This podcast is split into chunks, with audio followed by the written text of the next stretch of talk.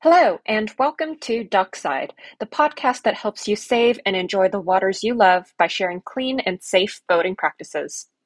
I'm your host, Diana Fu. In today's episode, we will talk with our friend Steve Engborg, Senior Environmental Scientist at the Rhode Island Department of Environmental Management, about shellfish, sewage, water quality, and more. Let's hop into it.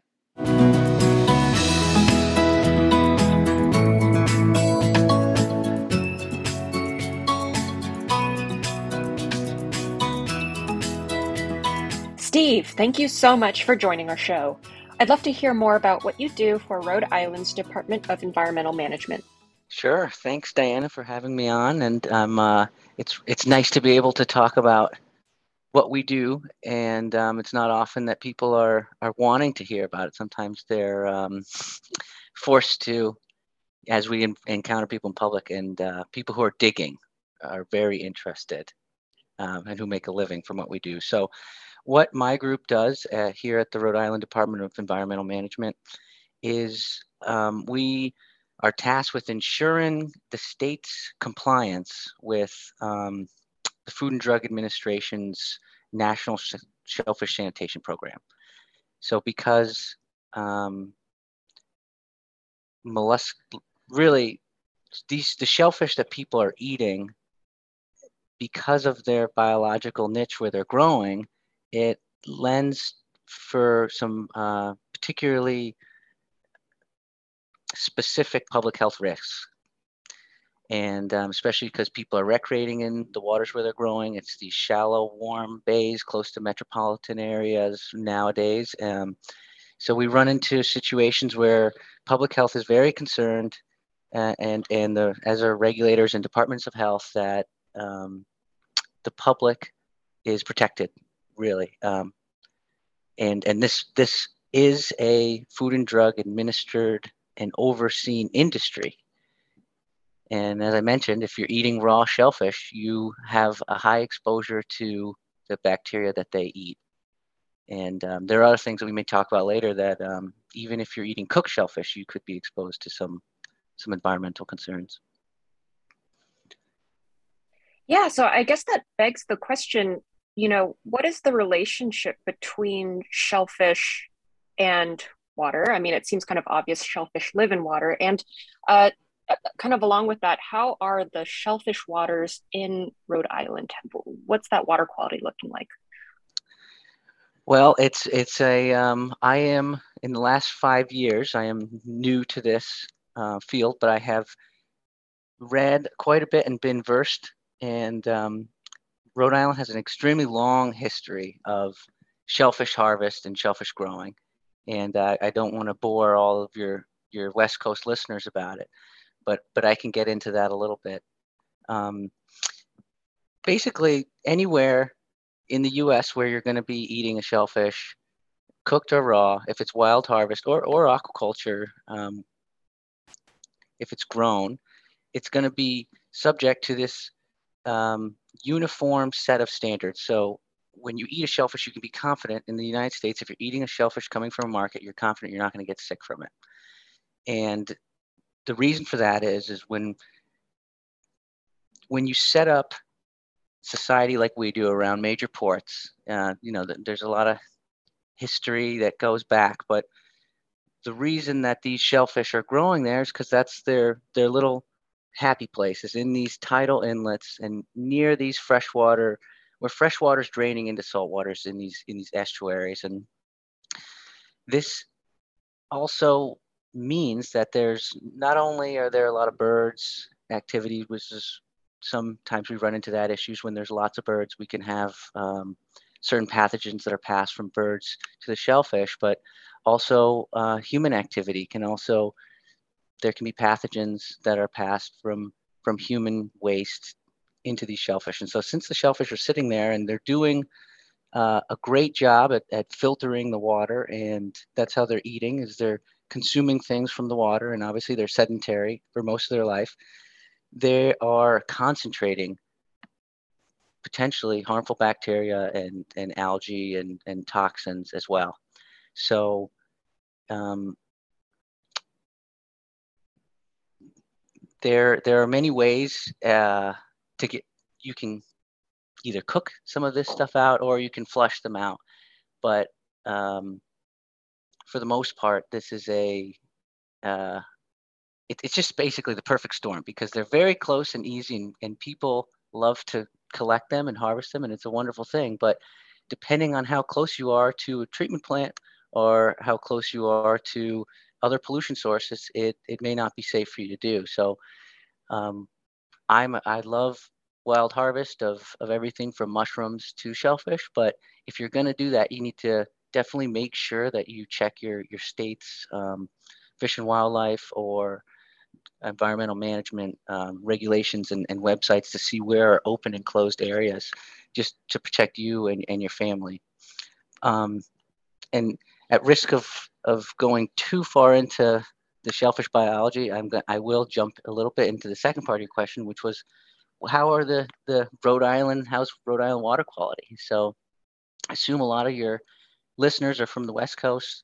So out here in the the nation's smallest state, we are known as the ocean state because we have uh, I think the longest coastline to area ratio.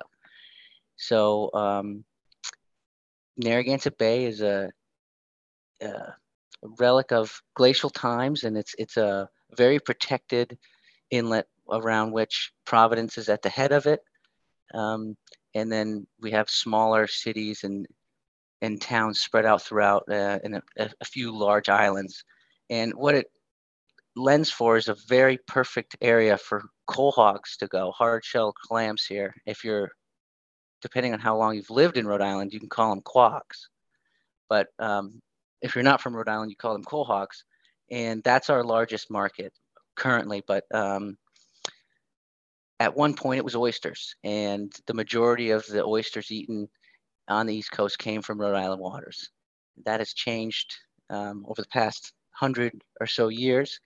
But, but now it's quahogs, and um, that is our state shellfish, and we are very proud of it. And everybody here is, is extremely proud of our, our waters and of, of Narragansett Bay.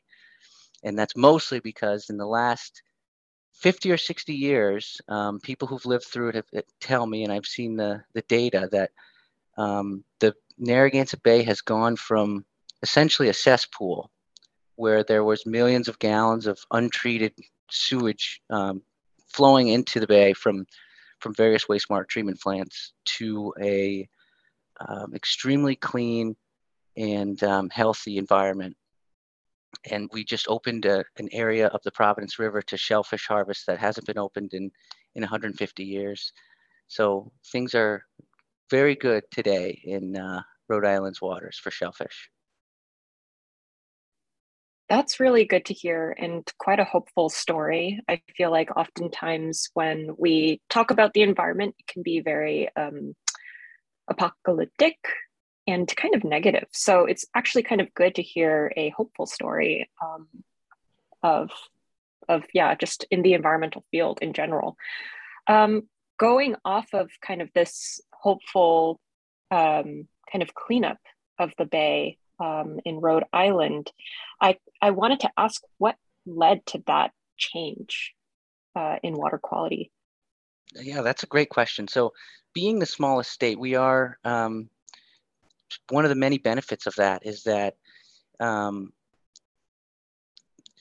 although we're densely populated, everybody is sharing the same resources and really lives in the same region. So when the waters were getting very bad, um, things changed, and there was a couple events that caused that. But one of the largest changes that happened um, was the wastewater treatment facilities uh, changed how they were treating their the influent, the sewage coming into the plant, and then therefore they were able to clean the effluent, the sewage that's coming, or the eff, the water that's coming out of it um, substantially. And th- so that was many different technological changes. But one of the largest changes that just happened, and it's still ongoing, is here in Providence, the um, sewer systems are combined with the stormwater systems.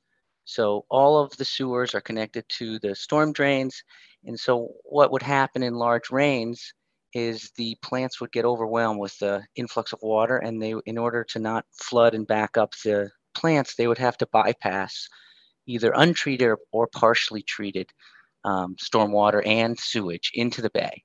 And so really it wasn't that long ago where there was tens of millions of gallons potentially daily or more being pumped into the bay. And so the project that just is ongoing, it's called the Combined Sewage Overflow Tunnel, and it's um, about a 30 foot wide tunnel that has it's it's three miles long and it's under the city. It's been bored, and so now when there are big rain events and stuff, that tunnel collects all of the the water can be uh, diverted from this, you know, to go into this massive tunnel, and then to be treated at a later time slowly. So it's not at all no nothing's bypassed into the bay. And it's um, it's a, a, feat of engineering and it's also a feat of uh, political might that it happened and and everybody's really happy about it. It was um, a, it was at a huge cost. Um, numbers that don't really make sense to me but it seems like the entire public and everybody's very thrilled and we certainly are in the shellfish industry because we no longer have to close shellfish um, growing areas based off of uh, by, sewer bypasses. We do close off of rain. Certain rainfalls trigger different closures of different areas. Um, we can get into that a little bit later, why that is, but the we're no longer have any closures unless it's there's an emergency, which you know, which could potentially happen. Yeah, absolutely. And I believe, you know, combined sewer overflow systems are quite common in American cities across the United States. So it's not just um, Rhode Island that's kind of, or Providence that's, you know, suffering the kind of consequences of overflow of, of sewage uh, into waters. Um, I wanted to kind of just talk a little bit about boat sewage um, since we are, um, you know, funded by the the Clean Vessel Act program. Um, do boaters have a significant effect on water quality in the waters off of Rhode Island? Um, and before you answer that question, I just want to preface that in, in California, at least, we have over 4 million recreational boaters. And perhaps not every single one of them has a, um, a holding tank for their sewage on board, but 4 million boaters, if you think about the potential of, of you know, sewage discharge in our waters, it is quite significant. Um, so I would, yeah, I would love to hear about kind of how boat sewage affects uh, Rhode Island's waters. Yeah, so you know, stemming from that last question uh, about the wastewater treatment facilities, we so because that has been taken care of, and be, really because Rhode Island is we're on the Atlantic Ocean, Block Island Sound, but really Narragansett Bay is where the whole state is around the bay. So that bay is our is our gem. And now that that we had a cesspool phase out that's just ended, so um, no houses can be sold without taking out their their outdated um, septic treatment plants. Uh, you know, their septic facilities.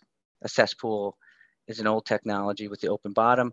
Um, so, so now that we've that land-based pollution has been nearly eliminated, it um, the ability to to see the number of boats and uh, the discharges from boats is has been has been growing. It's been growing and growing, and as we've we have a lot of boat uh, history here in Rhode Island, and boating is very important to people's um, livelihood and and whether it's tourism or whether it's it's fishing, it's or aquaculture. There's there's a whole lot of industries around that. So um, Rhode Island was the first state in 1998 to designate all of its waters as no discharge zone.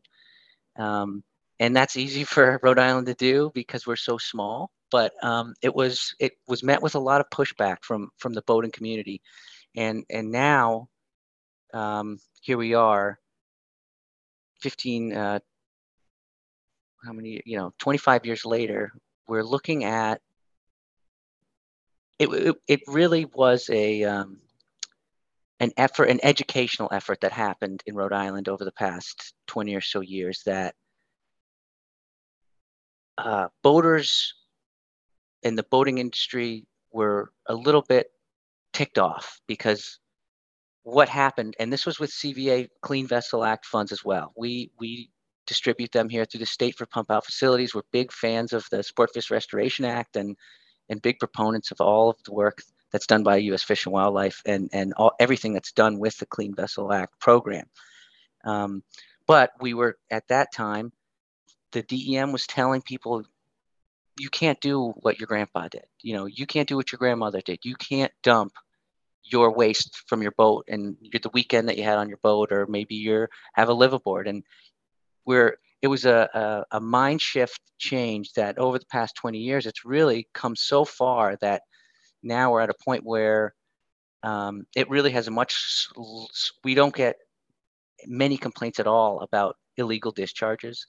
And thanks to CVA funds, we've been able to install, it may not sound like much to, by California standards, but we have about 50 different locations for our pump outs and um, just under 20 pump out boats that are running.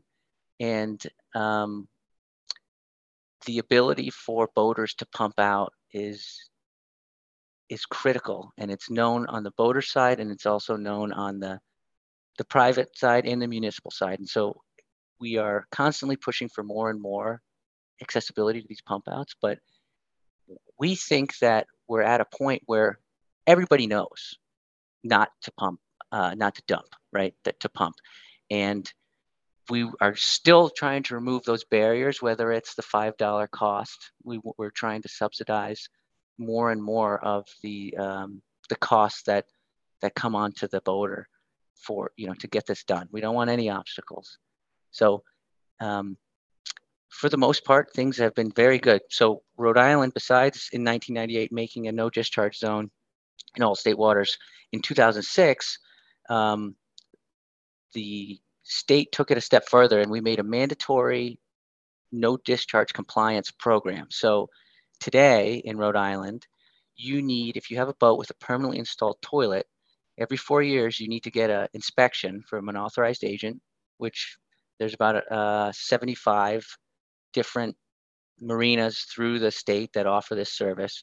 And they'll do an inspection, then they give you a decal. And so you get the decal that says basically it's ensuring that you're unable to discharge overboard.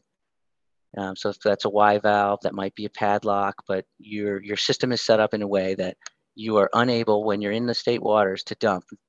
It may be something that you can take off when you're out three miles and you're able to discharge. Um, for some of the larger boats that that travel um, on the high seas, but for the most part, most of our boats are small uh, less than 25 foot boats, and um, and oh, and a lot of them don't have permanently installed heads. So this doesn't affect those uh, non-permanently installed toilets. But um, we we're really thinking that things are looking positive um, in in water quality in Narragansett Bay, and it's in large part because the boaters have bought into this and realized that you know a lot of the things that people like to do on the water they are tied to excellent water quality. You can't do it without having really, really excellent water quality. And um, to see it from the shellfishing side is, is interesting because um, shellfish don't really care. In fact, the shellfish might do better with more, more crap in the water.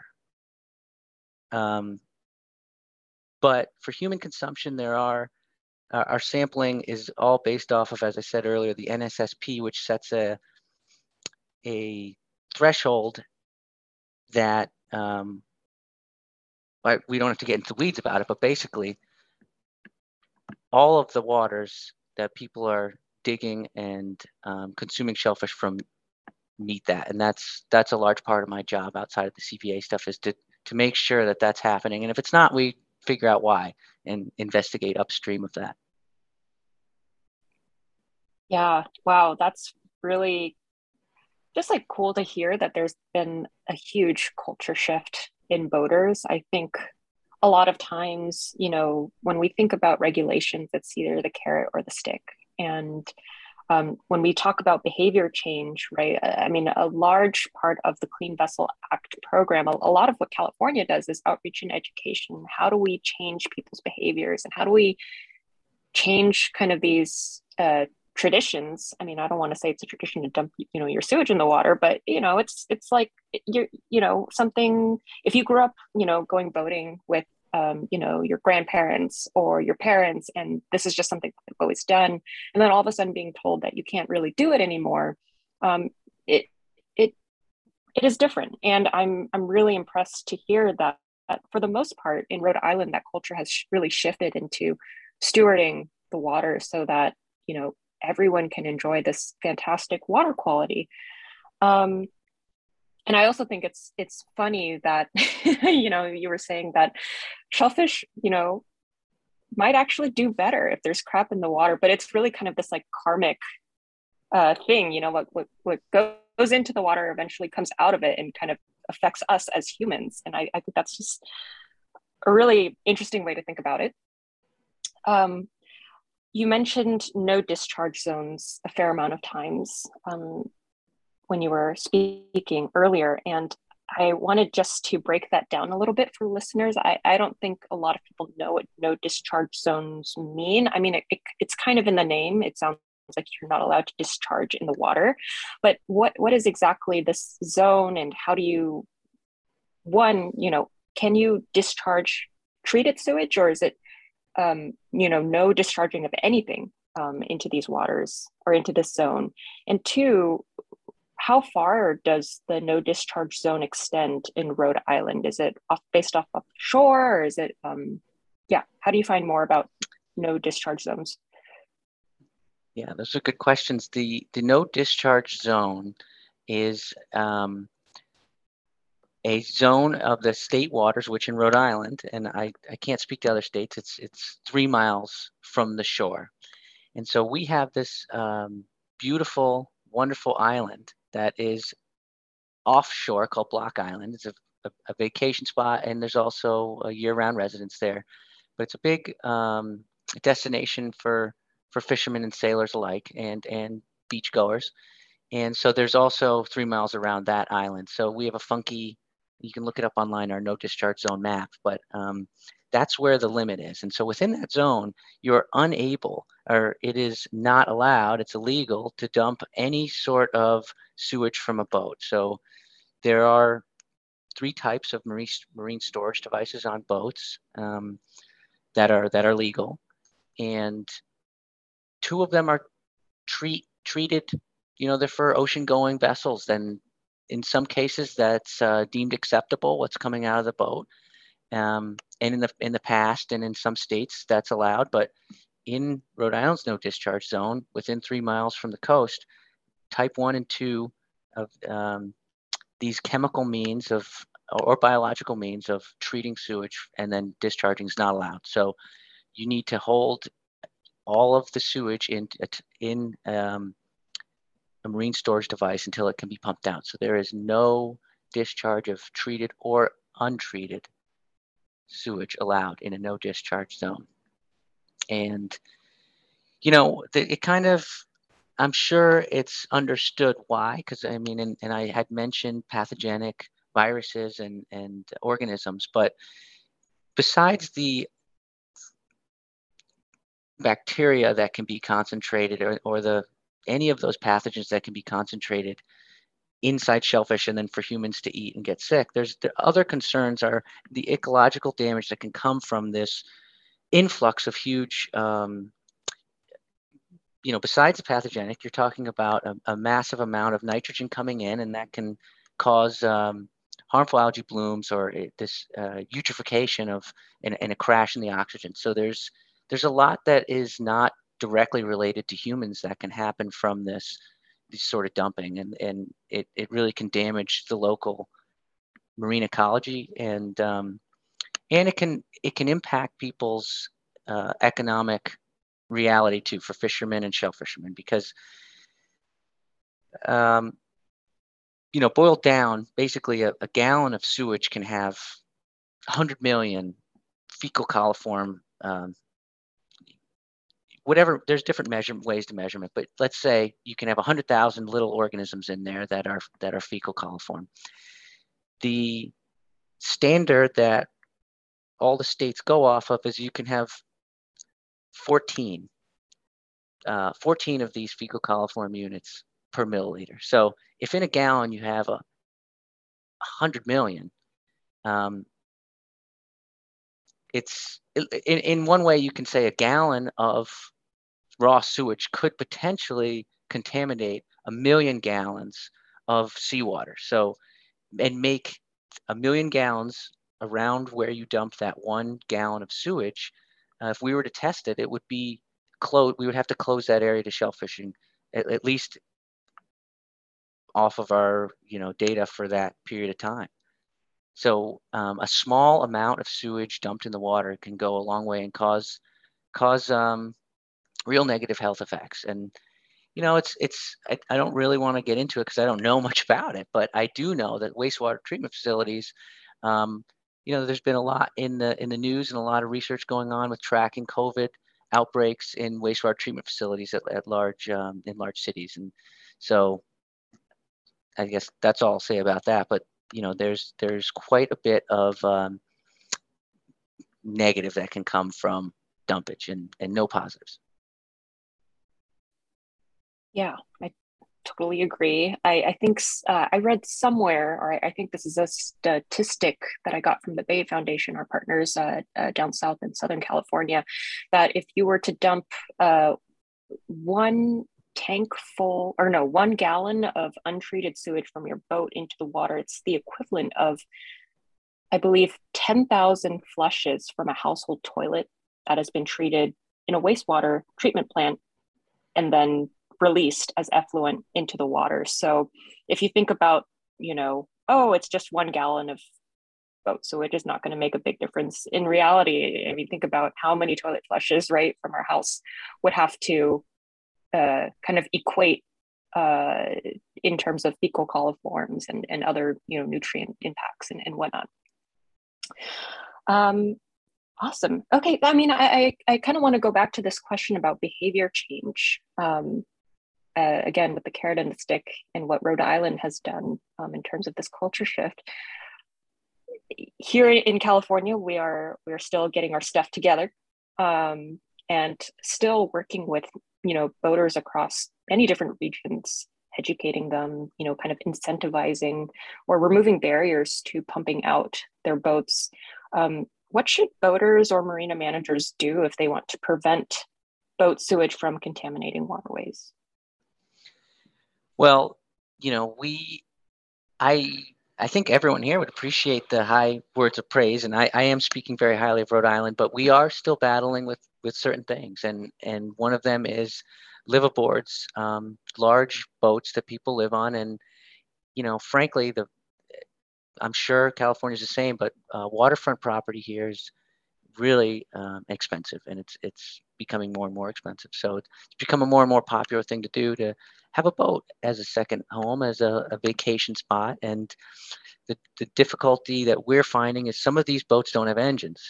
you know, they're big, large, uh, and I'm sure they're great and people have fun on them. But you're reliant then on a pump out boat if you can't if your boat doesn't move. So, um, you know what?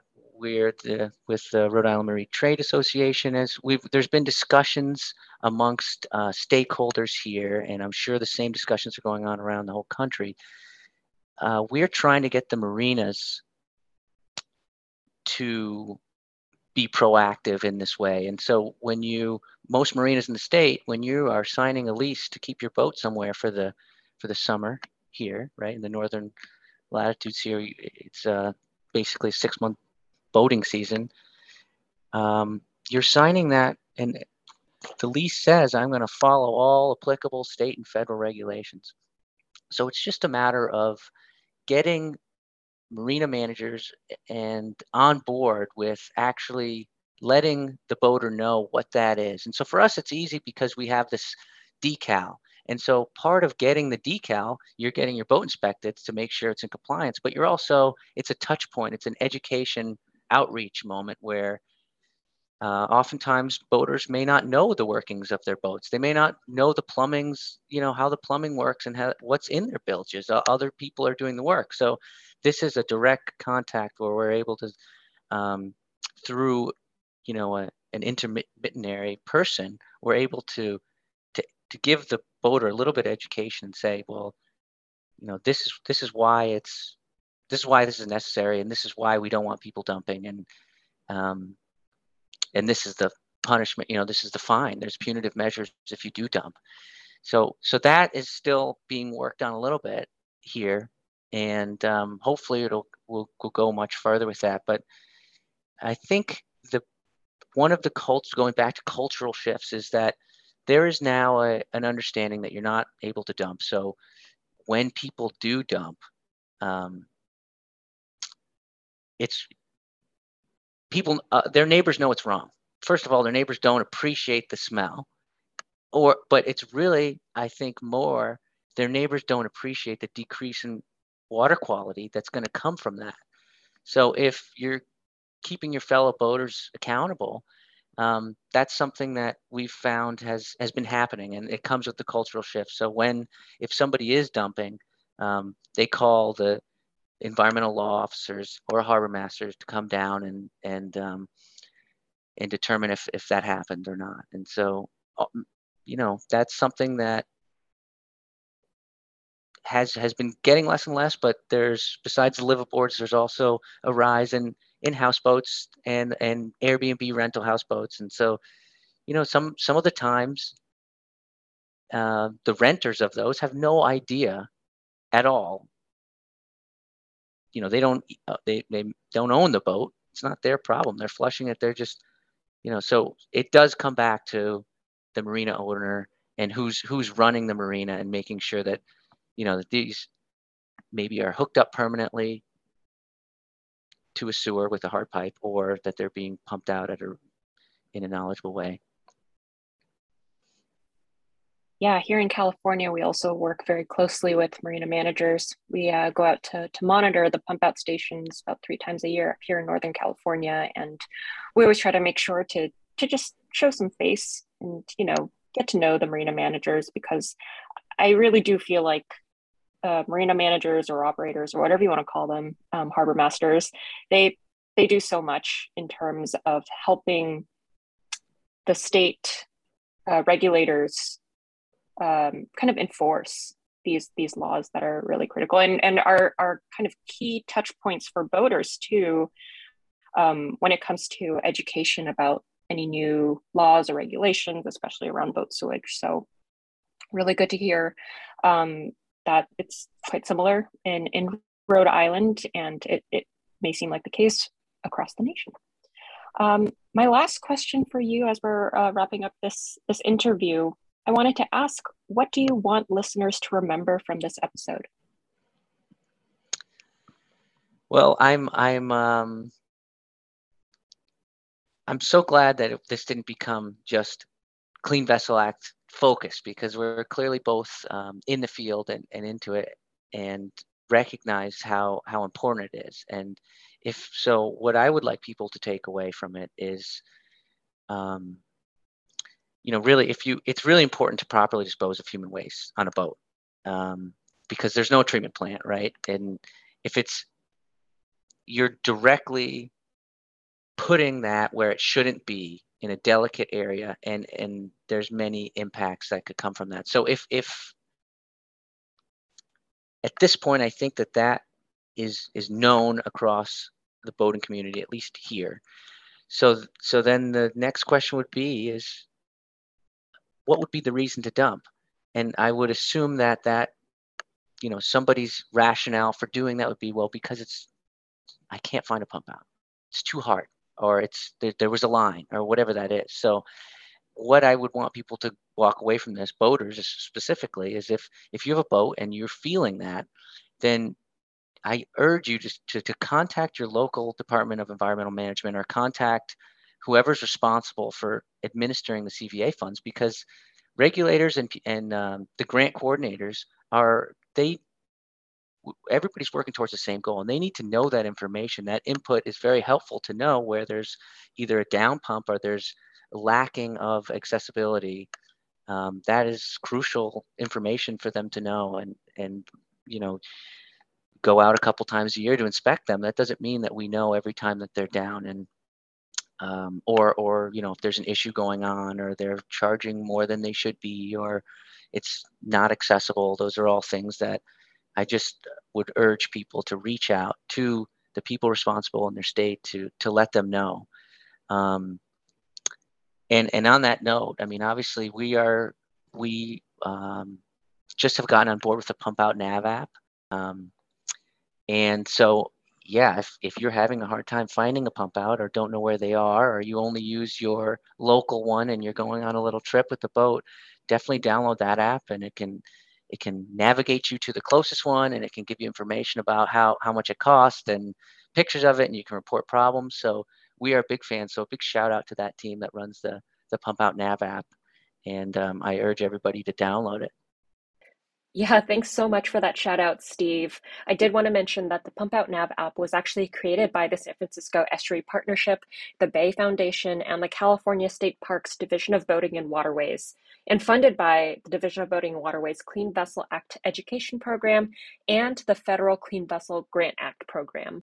It really is everybody's best interest um, to do this together because this is a communal resource. All of the waters are you know connected, and everybody who's sharing them, whether it's swimming or fishing or sailing or or just even sightseeing and or taking pictures of birds or whatever you're doing, um, it's in their best interest to to keep the water clean.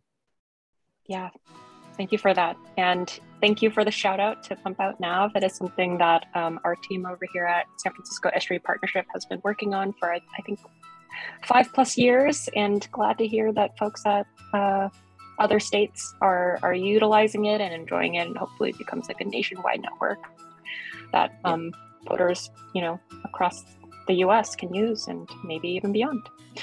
Um, cool. Well, thank you so much, Steve. I think that really said it all. Um, you know, it's in everyone's best interest to steward our waters. Um, it's a communal resource. Um, I definitely feel that um, and believe in that. And it's why we do the work that we do. Thank you to all you listeners out there for joining us for another episode of Dockside. My guest today was Steve Engborg from the Rhode Island Department of Environmental Management. Our next episode will explore the mysteries of marine sanitation devices, or MSDs. For more information about clean boating practices, visit boatingcleanandgreen.com. That's boatingcleanandgreen.com.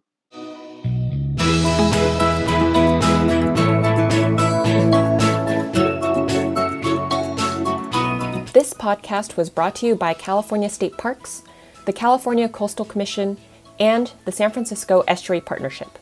It is partially funded by the Division of Boating and Waterways Clean Vessel Act Education Program and the Federal Clean Vessel Grant Act program.